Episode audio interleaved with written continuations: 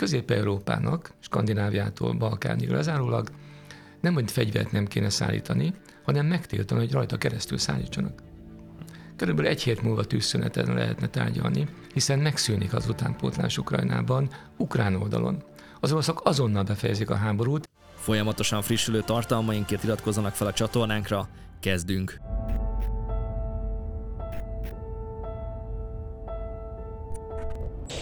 Nagy szeretettel köszöntöm a Mandines stratéga nézőit és hallgatóit. Mai vendégem Földi László, korábbi hírszerző, a Védett Társadalomért Alapítvány elnöke. Szervusz, köszöntelek, és köszönöm szépen, hogy elfogadtad ismét a meghívásunkat. Szervusz, jó reggelt! És hát mivel kezdenénk mással, mint a ma reggeli bomba hírrel, a német külügyminiszter, ha jól olvastam, azt mondta, hogy tulajdonképpen háborúban állunk uh, Oroszországgal. Háborúban állunk Oroszországgal? Nyugatról nézve mindenféleképpen, Moszkvából nézve nem. Moszkva nem háborúzik Nyugat-Európával, sőt a világgal sem, úgy tűnik. Moszkva egy ukrán terület katonai megszállásával foglalkozik. Azon lehet vitatkozni persze, hogy ez mennyire jogszerű vagy nem, nemzetközi jog szerint. Én úgy gondolom, hogy a háború eszkalációjának a jelenlegi formájában nem Moszkva érdekelt mindenben, hanem úgy tűnik, hogy a NATO, a NATO mögött lévő fegyverkonszervek elsősorban, és az a fajta buta idea, hogy Európát meg kellene osztani immáron véglegesen és végérvényesen, azaz az ukrán-orosz határ mentén gyakorlatilag ketté vágni. Tehát ami most folyik, az egyfelől egy véleményem szerint végig gondolt, egy nagyon komoly mögöttes stratégiát feltételező folyamat, aminek nagyon sok szála van, esetleg beszélhetünk erről is, de a végeredmény mindenféleképpen az, hogy megjelent egy B variációja mindennek, mégpedig az, hogy egy még jobban eszkalálódó háborúvá történik és fajulhat, aminek akár már komolyabb fegyverek bevetése is lehet a következménye. Én meg, megmondom őszintén, hogy pár hónappal ezelőtt ezt teljes egészében elvetettem, mm. mint logika, és mint gyakorlatilag bennem következő történet. Tehát ezt így kellett kezelni. Ma már látva azt a fajta, hát hogy is mondjam, csak harci kedvet, ami főleg Európában és az Egyesült Államokban jelenik és megjelent, mondom azt, hogy bizony egy rossz irányt vettünk. Még mindig nem gondolok arra, hogy ez be is következik. Annál is inkább nem, mert hál' Istennek nagyon sok nyugat-európai szakember, tábornokoktól kezdve politikusig bezárólag, pártállástól függetlenül hangsúlyozni szeretném, egyre inkább hangsúlyozzák ennek a veszélyét. És hogyha ezt, hogy úgy mondjam, azokon, azokban az országokban is hajlandók fölvállalni, nyíltan kimondani, amelyek egyébként felszabadítani mennek Ukrajnába, és tudjuk ezeket a mainstream mondatokat, az egy fontos irány felé, hogy ne is történjen meg mindaz, amire nagyon nem vágyunk szerintem. Említetted a NATO-t, hogy a NATO mögött álló különböző érdekek. A az is minapi hír, hogy egy amerikai lap arról cikkezett, hogy Magyarországnak ki kellene lépni a NATO-ból, mert hogy tulajdonképpen a NATO csak visszatartja és akadályozza, ugye ezt meghallgattuk az Európai Unióval kapcsolatban is. Szintén minapi hír, hogy Törökországban is felmerült az a lehetőség, hogy Törökországnak ki kellene lépni a NATO-ból. Mondjuk ezt az elnök iroda gyorsan cáfolta is. Ez most arról szól, hogy mindenki, aki nem áll be a sorba, az inkább táguljon? Hát ugye egyszerűen világossá válik a NATO igazi lényege. Mert hogy annak idején egy védelmi szervként jött létre, ugye a Varsói Szerződéssel szemben. Hát az megszűnt, úgyhogy új profilt kellett a NATO-nak kitalálni. Sajnálatos módon ez a profil az lett, amit ma már látunk egyértelműen, hogy az Egyesült Államok külpolitikai érdekeit képviseli. És hogy ott van mellette azért még jó néhány európai, ország és Törökország is. Akkor ma már nem védelmi szövetségként jellemezni a nato -t. Hát nagyon nehéz úgy jellemezni, hogyha Irakra, Szíriára, Afganisztánra és egyebekre gondolok. És a mostani ukrán konfliktusra is. Hiszen a NATO-nak egyértelmű szerepe kellett volna legyen abban, hogy egyfajta békefenntartó erőként megjelenik az ukrán-orosz harctéren, és azt mondja, hogy uraim, itt a vége. Ezt nem lehet folytatni, mert ez sehova nem vezet, egy állóháborúba persze igen, csak azt már láttuk az első világháború idején is, hogy óriási emberveszteség eredmény nélkül, ugyanez folyik egyébként úgy tűnik az ukrán területen, és azt mondja, hogy tessék leülni, tárgyalni, Európa békéje garanciát kell, hogy kapjon azon keresztül, hogy én a NATO meg fogom védeni. Tehát magyarul egyértelműen az eszkaláció ellen kellett volna föllépni. Ezzel szemben mi történik?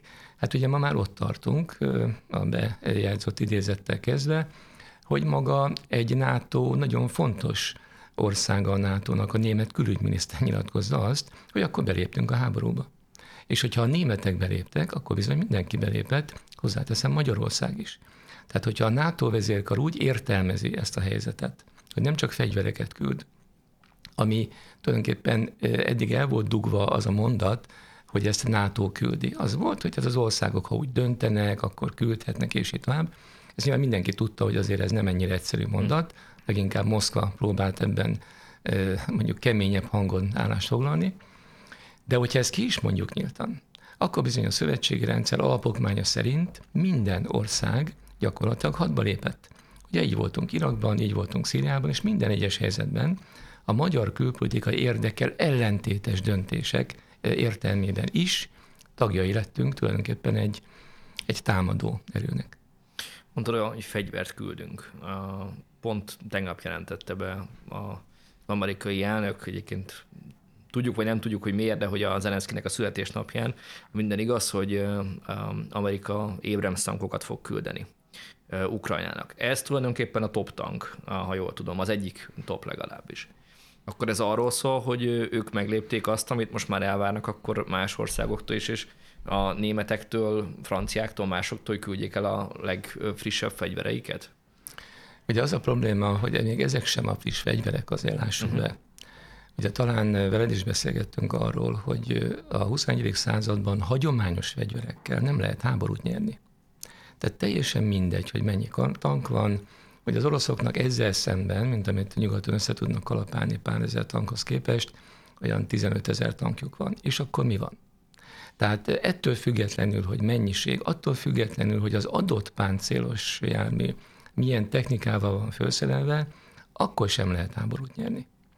Tehát egyszerűen azt kell tudomásul venni, hogy a mai úgynevezett hagyományos fegyverrendszerek a háború elindítására nyilván alkalmasak, a bérengzésre, a katonák és a civil lakosság legyilkolására nyilván alkalmasak, de nem alkalmasak arra, hogy a háborút szó szerint megnyerjék, mint ahogy egyébként a történelemben azért az egyik vagy másik fél mindig megnyerte a háborút deklarált formában. De Ugye, akkor miért adják oda ezeket a tankokat? Ugye ennek két alapvető oka van, és innentől ez egy picit spekulálunk, de azt gondolom, hogy nem járunk talán messze az igazságtól. Az egyik az, hogy ez egy óriási üzlet. Gondolj bele. Tehát egyfelől óriási üzlet abból a szempontból, hogy az Egyesült Államok, erről sokszor beszéltünk, gazdasága alapvetően a hadipar épül. És ennek az előzménye a két világháború.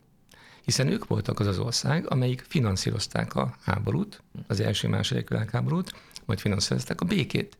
Tehát gyakorlatilag fölépítettek egy olyan gazdaságot a tengeren túl, amelynek a lényege a hadiiparból származó fejlesztések. Azt mondod, hogy időről időre megköveteli a gazdaságuk azt, hogy valahol háború legyen, amit lehet finanszírozni? Két irány lehetséges. Ugye ez a demokrata republikánus történetben elő is jön. Ugye a demokraták úgy értékelik, hogy háború kell ahhoz, igen, hogy az amerikai gazdaság prosperitását fönn tudják tartani. A republikánusok azt mondják, Trump idején legalábbis, hogy nem háborút kell csinálni, hiszen azt nekem kell finanszírozni az amerikai költségvetésből, ebből óriási hiány keletkezik nyilvánvalóan, ami történt is, hanem el kell adni a fegyvereket. Ugye ez volt az a bizonyos verdikt a nato belül, hogy minden tagnak a GDP 2%-át fegyverekre kell tölte, költeni. Ez ugye Washingtonból nézve az úgy néz ki, hogy amerikai fegyverekre kell költeni. Az más kérdés, hogy van a franciáknak, németeknek, és immáron magyar hadipar is kezd kiépülni, de ez most lényegtelen. Tehát a republikánusok eladni gondolják, mert hogy a gazdaságuk megköveteli ezt a magatartást, a demokraták háborúznak, mert a gazdaságuk feltételezi ezt a magatartást. Ez az egyik probléma. Ugye a másik probléma, amivel kevésbé foglalkoznak ma még, és... Bocsánat, ezért adják ingyen a tankokat? Semmilyen ingyen nincs játék ingyen. nincs. Hát ez úgy nincs néz, ingyen ebéd. Nincs, ez úgy néz ki, hogy a múlt héten bejelentették, hogy két és fél milliárd újabb támogatást kap Ukrajna a háború megsegítésére. ez gyakorlatilag nem érkezik meg Ukrajnába, hanem megérkezik az amerikai fegyvergyárakba. Ebből fejlesztenek, vagy adnak el, a készletek vannak fegyvereket, és érkezik Ukrajnába. Ezt követően nyilván a hitel az Ukrajnában ketyeg a kamatokkal együtt. Miután nem tudja visszafizetni Ukrajna, ez teljesen nyilvánvaló, utána a jelzálog jogon az országból ezt a stipiapas lepakszolják, például termőföldeket és más egyéb mozdítható dolgot is. Tehát ez egy borzasztó mondjuk úgy csapda, és egy nagyon illetlen, nem akartam csúnyább szót mondani, az ukránokkal szemben. Aminek a, a hogy mondjam, a felvilágosodása Ukrajnában majd csak később érkezik meg, hiszen ma az ukrán emberek is úgy gondolják és érzik, hogy segítséget kapnak az orosz agresszorral szemben nyugattól. Csak ugye még nincs egészen le boltolva, pontosan, precízen leírva, hogy ennek milyen folyamatai vannak, milyen következményei vannak, és hova fog Ukrajna elérkezni. Mert Ukrajnának jelen pillanatban nincs jövője. Egyrészt azért nincs jövője, mert nem fog rendelkezni a saját világa fölött, hiszen jelzálogon, ahogy említettem, minden elmegy a bankoknak. A másik oka miatt nincs, hogy gyakorlatilag a munkaképes lakosság, ugye a 40 milliós Ukrajnából, egy, ma már egy a 7-8 millió nyugaton dolgozik és a menekültek az ő családtagjaik. De az ukránok eddig sem rendelkeztek a saját jövőjükkel. Mert azért így is két hatalom, vagy két blokk tépte őket, és az, hogy is mondjam, hosszú időn keresztül Oroszország volt, ami befolyást gyakorolt, utóbbi időben ez változott, de hogy ők ezt lehet, hogy úgy élik meg, hogy ez egy felszabadulás. Felszabadulás? Nyilván meg lehet élni így is, hogyha azt nézzük, hogy Oroszországgal volt egy szoros kapcsolat. Csak hogyha megint számvetést tesznek majd, és higgadtan teszik, tehát nem egy ilyen nyilván nehéz operatív helyzetben, mint a háború, akkor el fognak jönni arra, hogy az Oroszországhoz való kötődésnek nem csak nemzetiségi, nyelvi, kulturális hagyománya volt, hanem egy olyan gazdasági együttműködés, amelyből az ukránok nagyon komolyan profitáltak. Hiszen például nagyon olcsón jutottak energiához. És ma a világban az a döntő a gazdaságban, higgyük el, hogy az energia milyen drága, vagy milyen olcsó. Mert eh, ha drágán kell dolgoznom, hadd eh, ne soroljuk, akkor drága lesz a végtermék, azt nehezen tudom eladni, a konkurencia nyeri a összeütközést, így mondjam. Tehát magyarul az olcsó energia az mindenek fölött fontos. Ezért nagyon durva, hogy gyakorlatilag Európa lemondott az olcsó energiáról, amikor elvágta ugye az oroszokkal való kapcsolatot. De ami szem, szerintem még kevésbé van jelenleg napirenden, és fontos ezen gondolkozni, hogyha visszalapozunk mondjuk 2007-2008-ra, akkor kiderül, hogy az ottani, ugye ez az ingatlan boom válságot követően a Fed és egyéb nemzeti bankok elképesztő módon kezdték nyomni a pénzt. Iszonyatos mennyiségű pénz jelent meg a világgazdaságban, és ugye ez a pénz egyre inkább terítődött, egyre alacsonyabb szinteken. Tehát magyarul nem véletlenül éltek egyre jobban. Ugye a fejlett országokban, még Kelet-Európa is kezdte, kezdett kikupálódni, ilyen pestélyesen mondjam, és a világ különböző részein is. Elképesztő fejlesztések, beruházások, tudjam, tulajdonképpen olyan hát pénz elhelyezések folytak, amelyek prosperációt jelentettek mindenféleképpen, mert sok volt a pénz. Most egyszer csak arra jöttek rá, hogy a pénz igazi urai, hogy ho-ho, hát ez nem lesz így jó, mert gyakorlatilag jól lakott a világ. Nem próbál abba az irányba menni, hogy bizony újabb fejlesztések legyenek, nem törekszenek az emberek arra, hogy valamilyen módon a pénzüket befektessék, el vannak. Ezért mi a feladat, mondja a pénzvilág, ki kell, el kell égetni ezt a pénzt. Na most hogy tudom elégetni a pénzt? Hát, hogyha az árakat fölemelem. Hogy emelem föl az árakat? Megemelem az energiaárat. Mi a következménye? növekszik ugye a lakosság kiadása, hiszen drágább lesz az áram, gáz, fűtés, egyemek, növekszik a, az ipar kiadása, hiszen a drága energián keresztül minden megdrágul, az alapanyag és így tovább. Magyarul elkezdődik a pénz égetése. Ezt ennyire tudatosnak véled, ezt a folyamatot? Nem tudok értelmes magyarázatot mondani arra, ettől függetlenül, ha nem ebből indulunk ki, lehet, hogy nincs igazán féltés ne legyen, uh-huh. de valami magyarázatot kell keresni arra, hogy mitől rombolom le azt, ami jól működik, mitől erőltetem azt, hogy mindenkinek rossz legyen, mert mindenkinek rossz pillanat. Ezt akartam megkérdezni, hogy a, most volt a Davoszi csúcs találkozó, és hát a sajtóírek arról szóltak, hogy hát igazából nem, egy, nem látszott az, hogy lenne valami vízió, hogy akkor merre tart a világ, hanem összejöttek a világvezetői, és bizonytalanok voltak. Vagy te azt gondolod, nem bizonytalanok? Hát először is nem a világvezetői ültek össze, hanem 2500 ember leüldögélt oda, akik jó néhányan közülük fontos beosztásban vannak nem vitatható módon, vagy a civil, mondjuk így szabadpiaci gazdaság vezetői közül, és voltak kormányok illetékesei. Ha jól tudom, még a magyar külügyminiszter is ott volt, amit én nem tartok egyébként ebből a szempontból rossznak, hiszen elmondta, tudjuk, a véleményét a világról, és uh-huh. ez egy azért más volt, mint a mainstream mondatok. De ettől függetlenül természetesen befolyással vannak a világra, főleg azért, mert olyan pozíciókat tartanak készben, a média és egyéb formákra is gondolva, amelyen keresztül az embereket és a tudatukat tudják befolyásolni. Tehát magyarul el tudták hitetni velünk, hogy Davos azért fontos, mert a jövőnk azon múlik. Nem. A jövőnk azon múlik, hogy mi mit szeretnénk, és mi hogy fogunk élni és dolgozni. Davos arra nagyon fontos ö, útmutató, hogy így fogalmazzak, hogy mit, mit szeretne egy szűk rétege, mondjuk a gazdaságban érdembe beleszólni tudók, vagy a gazdaság fölött rendelkezők egy bizonyos rétege. És az látszott valóban, hogy lehet, hogy túltolták a biciklit, már bocsánat a pontja a fogalmazásért. Hiszen ha visszamegyünk egy-két évtizedet ebben az egész folyamatban, azt látjuk, hogy a, az építkezésük egyfajta konspirációt feltételezett. Időnként kiszivárogtak dolgok, hogy merre és hogyan de nem mutatták meg teljes egészében, hogy mit szeretnének, például a világkormány problematikáját. Most igen ám, csak a világkormányhoz egy módon lehet eljutni, ha teljes zűzavart okozok a világban, és az emberek tömegei, tehát a gyakorlatilag, ugye most nem a szavazókra gondolok, hanem mindenki másra, azt mondják, hogy elég volt az űrzavarból, ugye Európában azért egy kísérleti terepként kezd kialakulni, és jöjjön már valaki, csináljon rendet. Most abban a pillanatban, hogy mi kimondjuk, hogy jöjjön valaki, csináljon rendet, nem teszünk hozzá ideológiát. Így van? Hiszen annyira nagy a rendetlenség, hogy mindegy, csak valaki csinálja rendet. Erre nagyon durva példák vannak a történelemből, a 20. században például a fasizmus kérdése Németországban. Ugye Hitler és csapata volt, aki rendet csinált. Most hagyjuk a következményeket, nem ez a lényeg de mégis volt egy tömeg akarat, mégis volt egy nagyon komoly bázisa, akik szerettek volna elindulni. akarat volt, ami aztán tudatosan indították el, és tudatosan éltek vele vissza. Abszolút. És mi van most? Ugyanez van. Tehát Damos csak annyit üzent nekünk, hogy legyetek bizonytalanságban, hogy gondok vannak, hogy gond van az energiával, lámlám, gond van hogy a fejlődés lehetőségében, meg torpant a mindenáron való fejlődés, ami egyébként abszurd is, mert állandóan úgy fejlődni, hogy az profitábilis legyen. Aztán megtorpant tulajdonképpen a jóléted ebből következően, ugye Nyugat-Európára utalva.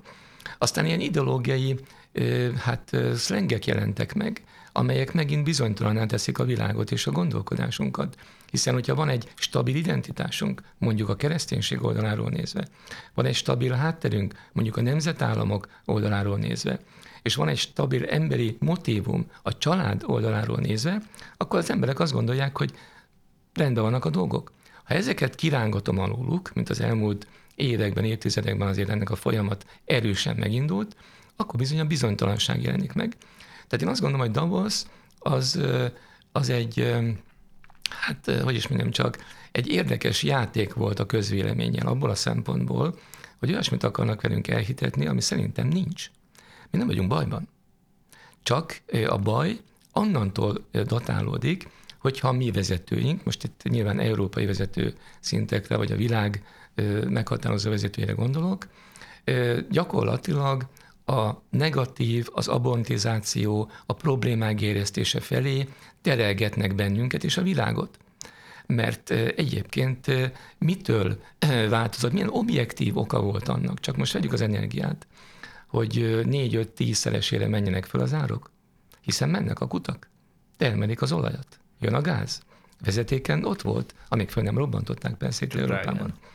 Csak drágán jön. Most a drága, és előtt a kérdésre egy elnézést kicsit hosszan reagáltam rá, miért gondolom azt, hogy a, a bankvilág kezd el itt valamiféle stratégiába, mert az tényszerű, hogy nagyon sok a pénz, ez a sok pénz egy idő után gátja bizonyos folyamatoknak, hogy ez a gazdaságban ismert, és ahhoz, hogy az ő szempontjukból kezelhetőbb monetáris politikát tudjanak folytatni, kicsit égetni kell a pénzből. Az pedig egy módon lehet, sajnálatos módon, ami most történik, hogy az árakat emelem. És mi lett volna a jó válasz? Mert ha jól értem, akkor te nem tartod jó válasznak azt, hogy szankciók jöttek, különböző embargók és társaik, akkor az lett volna jó válasz, hogy akkor megy a háború, és nem szólunk bele? Nem, én azt gondolom, hogy ennek a stratégiája szintén nagyon messzire vezet vissza. Hiszen, hogyha belegondolsz, akkor ugye 14-ben van a Majdan. Nem kellett volna Majdan. Hm. Tehát semmilyen indok nem volt arra, hogy az ukrán népet úgymond be kell kergetni egy ilyen teljes vízióba. Csak annyi, hogy elindult már az a stratégia, hogy akkor Oroszországot megpiszkáljuk. Az orosz-európai kapcsolatokat, és főleg a német-orosz kapcsolatokat erősen megnyírváljuk. Mert az Egyesült Államoknak most túl az van, hogy a gazdasága egy meglehetősen egyirányú hadipari háttérrel rendelkezik. És ez persze nem azt jelenti, hogy minden a hadipartól mhm. függ, és ne legyen, de a lényege, a stabilitása mindenféleképpen ez, tehát a német-orosz közeledés az gyakorlatilag egy rendkívül erős Európát ö, vizionált, Washingtonból nézve. És nem csak vizionált, hanem tényszerűvé is vált volna. Egy olcsó energiaháttér, egy fejlett technológia, a kettő egyesül, mi vagyunk a világ urai pillanatokon belül, és lám Peking és lám Washington csak nézhetett volna utánunk. Tehát ez az objektivitás. Most ezt ketté vágja a Majdan, utána elindul egyfajta ilyen adok-kapok ugye a keleti határszélen, a orosz-ukrán oldalon. Ezek a úgynevezett kiváló köztársaságok, meg olyan pufferzónák jönnek létre. Ugye ez az indoka annak, hogy ho-ho, hát itt az oroszok beavatkoznak, rendben van. Aztán van egy Minszki megállapodás, amelyet a franciák és a német, illetve az angolok készítenek elő, a német Angela Merkel egyetértésével. Na most megköttetik ott volt az, a lehetőség a tűzszünetre, a békére és a konszolidációra. De nem ez történik, mert Washington az Zelenszkéknak egy ukázt, hogy Minsket nem szabad betartani, hanem odaraknak egy forgatókönyvet, ami ma már világosan arról szól, hogy nem, hogy Minsket nem kell betartani, hanem gerjeszteni kell azt a fokozatos helyzetet, hogy a háború kirobbanjon. Az oroszok egy idő után nem fogják eltűrni két dolgot. Az egyik, hogy olyan telepítések, katonai, nukleáris és egyéb mondjuk harcászati telepítés történjen Ukrajnába, ami az ő biztonsági érzetüket meglehetősen hát fölhergeli, egyébként objektív okoknál fogva. A másik, amit nem engedhetnek meg, ugye, hogy halomra, ezer számra gyilkolták le, ugye ebben a kelet-ukrajnai területen lévő orosz nemzetiségeket. Ugye a náci Azov, amely ellen Kiev az égvilágon semmit nem tett. Hm. Jó lehet, mentek azért erről eszmecserék, és voltak fölhívások is, hogy ezt talán meg kell akadályozni. Érdekes módon sem a NATO, sem Brüsszel a fülebotját nem mozgatta. A nyugati médiákban egyáltalán erről hír nem volt, egyébként a mai napig sem nagyon lehet találni. Itt-ott már nagyon, ha valaki nagyon kutakodik. Én ma is beszéltem olyan külföldi barátommal, akinek mondtam, hogy a szóba kerül nyilván mindig a háború, hogy hát az egyik ok ez volt. Mondta, hogy ez nem létezik, mert a német sajtó nem írta meg. Hm. Tehát ugye azért itt vannak olyan pszichés hatások és hátterek, hogy ez a régi szakmámban azért nekem nem meglepő, amivel bizony lehet gerjeszteni úgy folyamatot, hogy tulajdonképpen a gizike gőzeke, azaz az orosz agresszor az agresszor, emögé kell fölállni úgymond a védelmi rendszereket, emögé kell a hangulatot gerjeszteni, és emögött kell azokat a stratégiákat akkor gyorsan elindítani, ami egyébként nem függ össze az orosz-ukrán konfliktussal. De akkor viszont Oroszország most sokszorosan veszít ebben a helyzetben, hiszen gazdaságilag visszaesik, politikailag elszigetelődik, és hát ugye az eredeti célja, ha jól értem, amit azt, azt mondod, hogy ne, ne legyen felfegyverezve Ukrajna, most aztán extrán fel van fegyverezve, érkeznek az Abrams tankok, érkeznek valószínűleg a Leopard 2-es harckocsik. Én úgy gondolom, hogy lehet azt mondani, hogy Oroszországban rosszul döntöttek. Talán ez is igaz.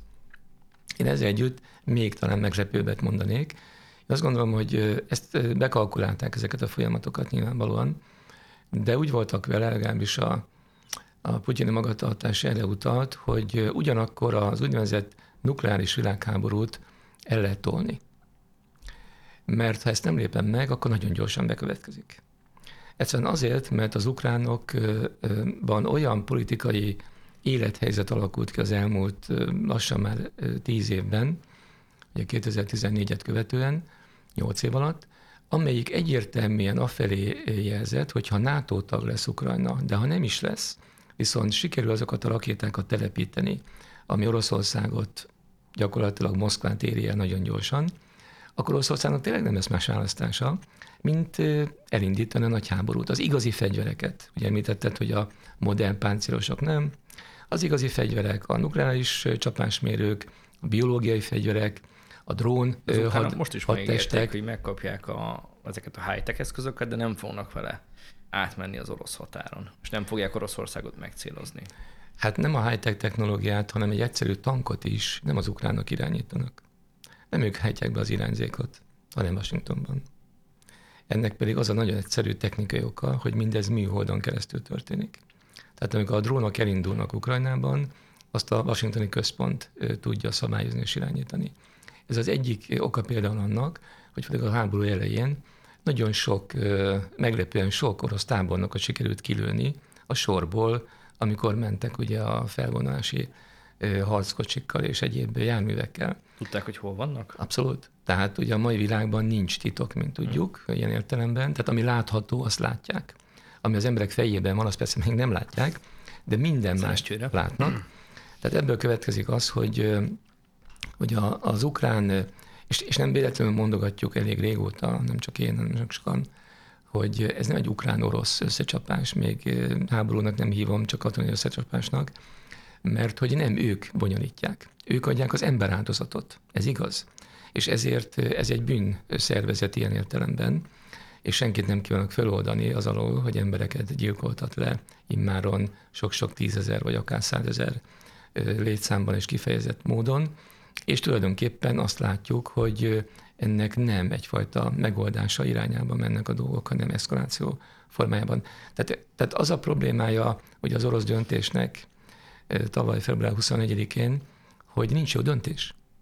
Tehát ha az a cél, hogy Oroszországot el kell választani Európától, mert Európa így lesz kezelhető. Nem azt mondom, hogy gyenge, de mindenféleképpen sokkal jobban kezelhető, mondjuk Washingtonból nézve, hiszen nincs saját energiánk, tehát onnan kell venni, nincs saját védelmi rendszerünk, tehát a, az amerikaiak által 75%-ban birtokolt katonai értelemben birtokolt NATO-hoz kell fordulnunk, bármilyen problémánk van, és itt tovább. Tehát magyarul egy ilyen érdekes köztársasággal, vagy állammá válunk az Egyesült Államoknak, nyilván nem nemzetközi jogilag, de pro forma, meg de facto igen. Ez egy Amerikából nézve, ez egy nagyon fontos stratégiai játék volt. És ez már eljött ez az időszak? Hát ez már Kissingerék is annak idején, tehát ez nem egy új idea, csak eddig megmosolyogtuk, azt mondtuk, hogy ugyan már. Hát Európa az Európa, és egyébként is az Amerika Európa miatt van Amerika, ilyen furán fogalmazva, és itt tovább. Aztán belekényelmesedtünk ebbe az egész történetbe. Jöttek azok az új politikusok, akikről, hisz konspiráltan ment a dolog, később kiderült, hogy ők nem európai politikusok, ők nem, még csak nem is nemzeti érdeket képviselő politikusok, hanem valamiféle háttér történetet, vagy magasabb rendűt, vagy amerikait, hogy egyszerűen fogalmazunk, képviselnek, és igenis végig mennek azon a forgatókönyvön, amelyet nem ma találtak ki, és nem február 21-e után írtak meg, hanem sokkal korábban, aminek még egyszer mondom, az egyik nagyon fontos tétele volt az oroszoknak a gyakorlatilag leamortizálása, hiszen mindeddig három hatalmi tényező volt a világban, ugye? Washington, Peking és Moszkva. Moszkva csak azért, mert katonai potentát, és főleg nukleáris értelemben. Persze hagyományos létszámban is, mert ezt erre mindig figyeltek az oroszok. De technikailag, gazdaságilag már régen nem, ugye? Ezt látjuk és tudjuk. Ráadásul az oroszok is beengedték Magyarországhoz hasonlatosan, főleg a német tőkét, ami most azonnal kivonult, tehát ott össze is csuklott az orosz gazdaság, és hiába van sok pénzük, mondják, hogy hát most drágában adják az olajat, gázt, ugye Indiának, Kínának. Ez persze igaz, csak ez egy pénz, azzal nem mennek messzire, hiszen a gazdaság az pénzre szorul, de tulajdonképpen a technika az, amelyik képes a fejlesztést biztosítani. Az meg Oroszországban nincs, hiszen minden nyugati volt, vagy majdnem minden nyugati volt az elmúlt húsz évben. Tehát ezek a számítások, ezek a stratégiai lépések azok részéről, akik ebben az irányban gondolkoztak, ezek nagyon jók voltak. Az egy más kérdés megint, hogy lehet egy következő pont, ezt viszont nem tudom, hogy ki mennyire számolta, hogy az oroszok egy végső idézőjelet elkeseredésükben talán megnyomják azokat a gombokat, amiket nem kellene megnyomni. Mert még egy lehetősége van Oroszországnak, hogy teljes egészében tudomásul veszi a helyzetet, és elfordul Európától. És azt mondja, hogy létrehozza ezt a bizonyos eurázsiai logikának az ázsiai erőterét. És ott próbál hát igyekezni. Most ennek megint két rossz üzenete van Oroszországban nézve. Az egyik, hogy az orosz ember európai és nem ázsiai. Lehet persze, vannak olyan törzsek és nemzetségek, amelyek egyébként Ázsiához tartoznak elsősorban, de az európai kultúrát, hagyományokat, a kereszténység lényegét tekintve európai. Tehát ezt az olasz vezetésnek nehezebb lesz elfogadhatni véleményem szerint, mint az, hogy háborúzunk, és mondjuk meghalnak fiatal emberek orosz oldalon is. Ez az egyik probléma. A másik, hogy Kína alig várja, hogy Oroszország meggyengüljön, és most persze látszólag mellé áll, és látszólag úgy tesz, hogy abban az amerikai-orosz vitában ő az oroszokat támogatja, de ez egy nagyon luciferi megoldás, hogy ilyet mondjak, hiszen ő alig vár arra, hogy legyengüljön, mert akkor Ipi Apacs egy néhány szerbiai területet talán megpróbál annektálni, mint a 60-as években is ez megtörtént, ugye amikor elindult az orosz, szovjet, bocsánat, szovjet-kínai Csetepaté, határmenti Csetepaté, ugye ezt annak idején így hívták, hát ott bizony ugyanúgy az olajért, a földgáz és egyéb nyersanyag lelőhelyekért ment a, a, a pekingi elképzelés. Tehát én azt gondolom, hogy Oroszország nagyon sok szempontból nehéz helyzetben van, nagyon sok szempontból tragikus helyzetbe kerülhet, és ez csak azért rossz hír, nem azért, mert nekünk mi közünk Oroszországhoz mondhatnánk, bár olyan szempontból, hogy energia és olyan szempontból, hogy komoly piac a szomszédságban azért van, mert nehogy véletlenül tényleg egy olyan gondolat fogalmazódjon meg, hogy akkor minden mindegy.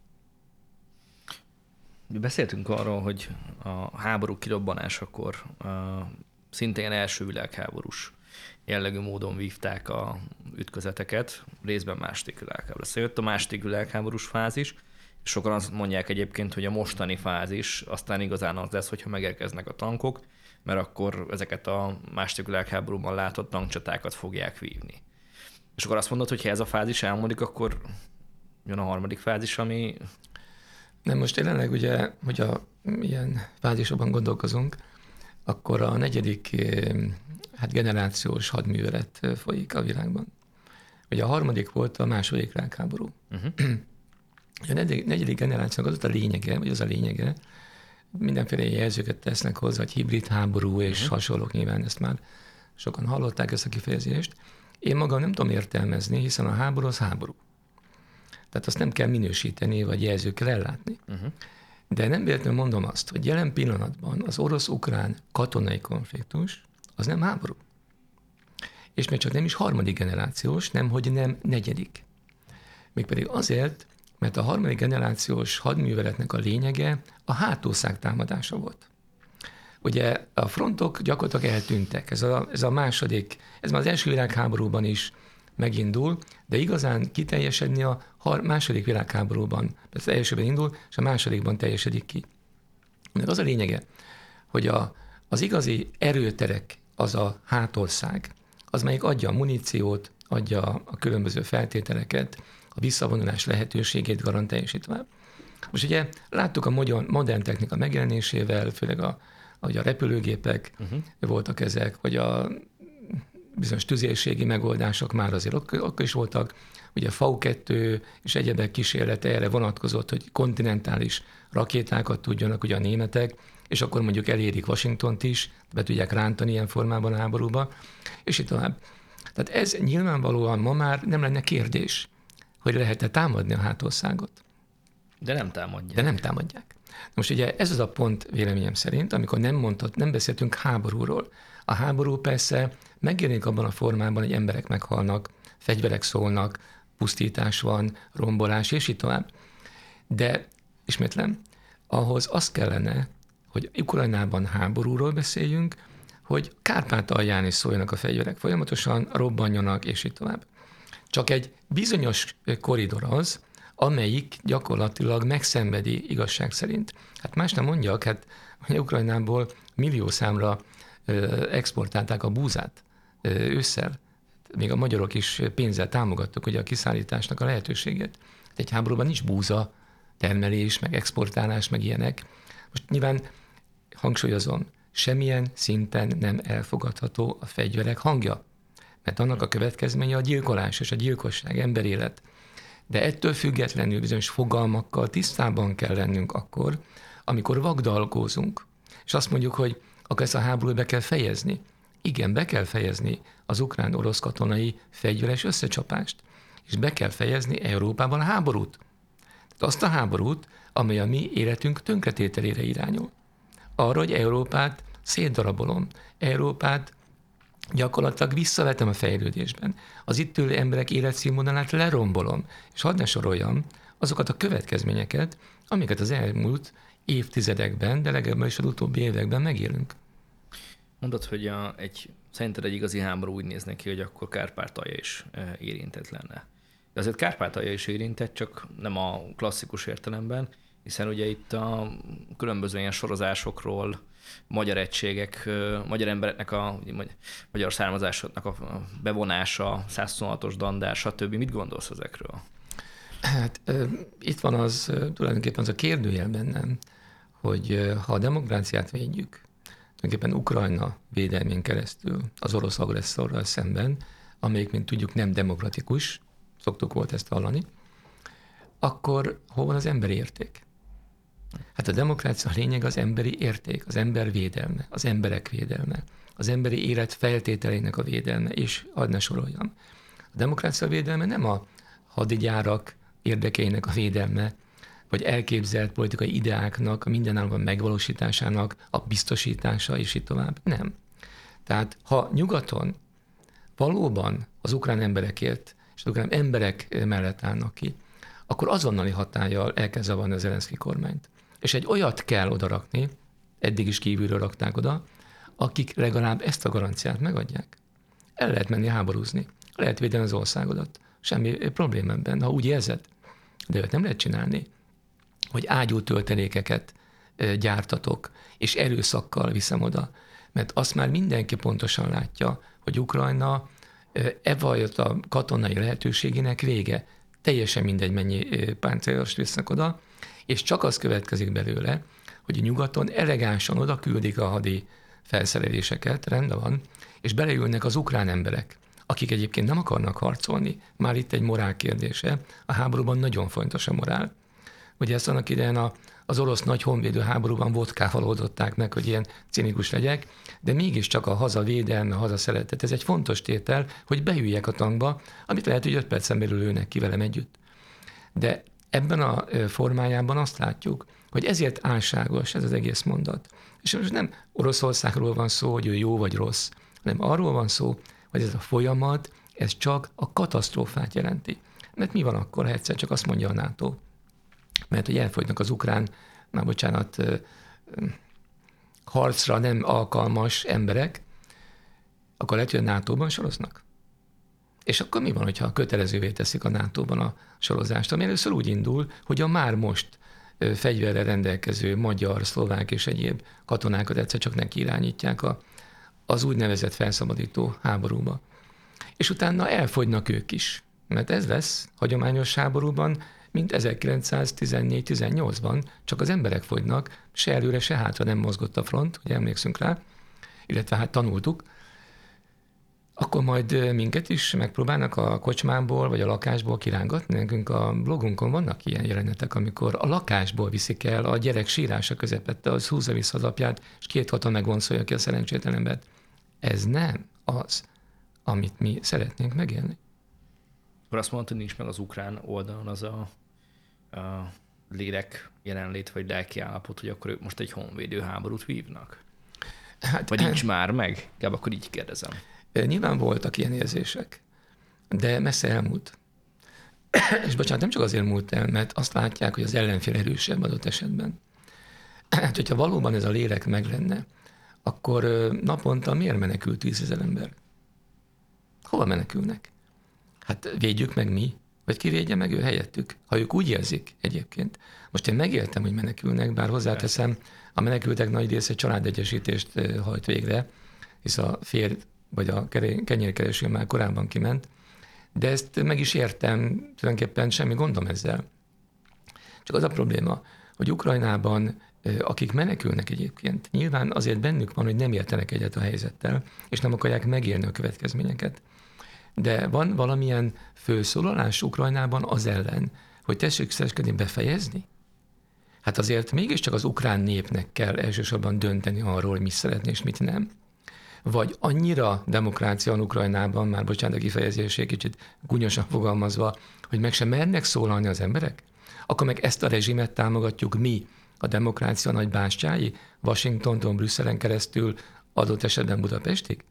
Hát azért gondolkozzunk már, hogy mi miért van, és mi mit okoz, vagy mit nem okoz. Hogy lehetne lemérni, mit gondolnak az ukránok? Népszavazás, közvéleménykutatás? Hát, Hálasztás, mire gondolsz? Én úgy mondom, jelen pillanatban olyan fajta katonai rezsim van, hogy sehogy. Tehát tudom, ez a lényege, sehogy. Ezért belülről nem lehet megoldani a kérdést. Ezért kell nemzetközi szinten összefogni. Én egyébként kicsit, nem tudom, ez a műsor mikor megy le, a pénteki Magyar Nemzetben nagyon egyszerű tematikát írok erről. Azt mondom, hogy Közép-Európának, Skandináviától Balkánig lezárólag nem, hogy fegyvert nem kéne szállítani, hanem megtiltani, hogy rajta keresztül szállítsanak. Körülbelül egy hét múlva tűzszüneten lehetne tárgyalni, hiszen megszűnik az utánpótlás Ukrajnában, ukrán oldalon. Az oroszok azonnal befejezik a háborút, mert nem akarják elfoglalni Ukrajnát. Ergo minden adottság meg lenne ahhoz, hogy tűzszünet elinduljon, a tűzszünet után a tárgyalás elinduljon. Tehát ugye itt azt modellezik, és azt próbálják az agyunkba nyomkodni, az oroszok, hogyha nincs ellenállás, akkor tovább jönnek. Kárpátalja, Magyarország, Lengyelország, Baltikum, Svédország, Finnország, mindenki. Nem, nem. Az oroszok összetennék a kezüket, hogy végre befejezhetik ezt az egészet. Nyilván aztán menne egy alkú, hogy meddig mennek vissza, vagy meddig nem mennek vissza. De háborúzni nem akarnak. A gazdaságuk nem bírja, már régóta nem. Emberveszteség óriási, erre azért nem gondoltak. Nem gondoltak arra, hogy Washingtonban fogják őket lőni. Az ukránokról meg gondolták, hogy nem képesek erre. Tévedtek nyilván. A belpolitikai helyzet Oroszországban sem fényes ehhez. Egyre jobban veszít a nemzetközi erejéből, hadd ne soroljam. Tehát ők igenis érdekeltek abban, elvi alapon és objektív okoknál fogva, hogy elkezdjön a tűzszünet. És ha mi ebben ilyen szerepet játszanánk, most kicsit fölnagyítottam persze Közép-Európa lehetőségét és jelentőségét, de nyugat az, ahol el lehet kezdeni a folyamatot. Az ukrán emberektől nem szabad ezt várni. Ide tesszük akkor a pontot, illetve a pontos veszőt mindenképpen szeretném majd folytatni. Földi László, nagyon szépen köszönöm a beszélgetést, meg hogy elfogadtad a meghívásunkat, és ahogy ígértem, folytatni fogjuk továbbra is kövessék a Mandinet minden lehetséges fórumon. Folyamatosan frissülő tartalmainkért iratkozzanak fel a csatornánkra,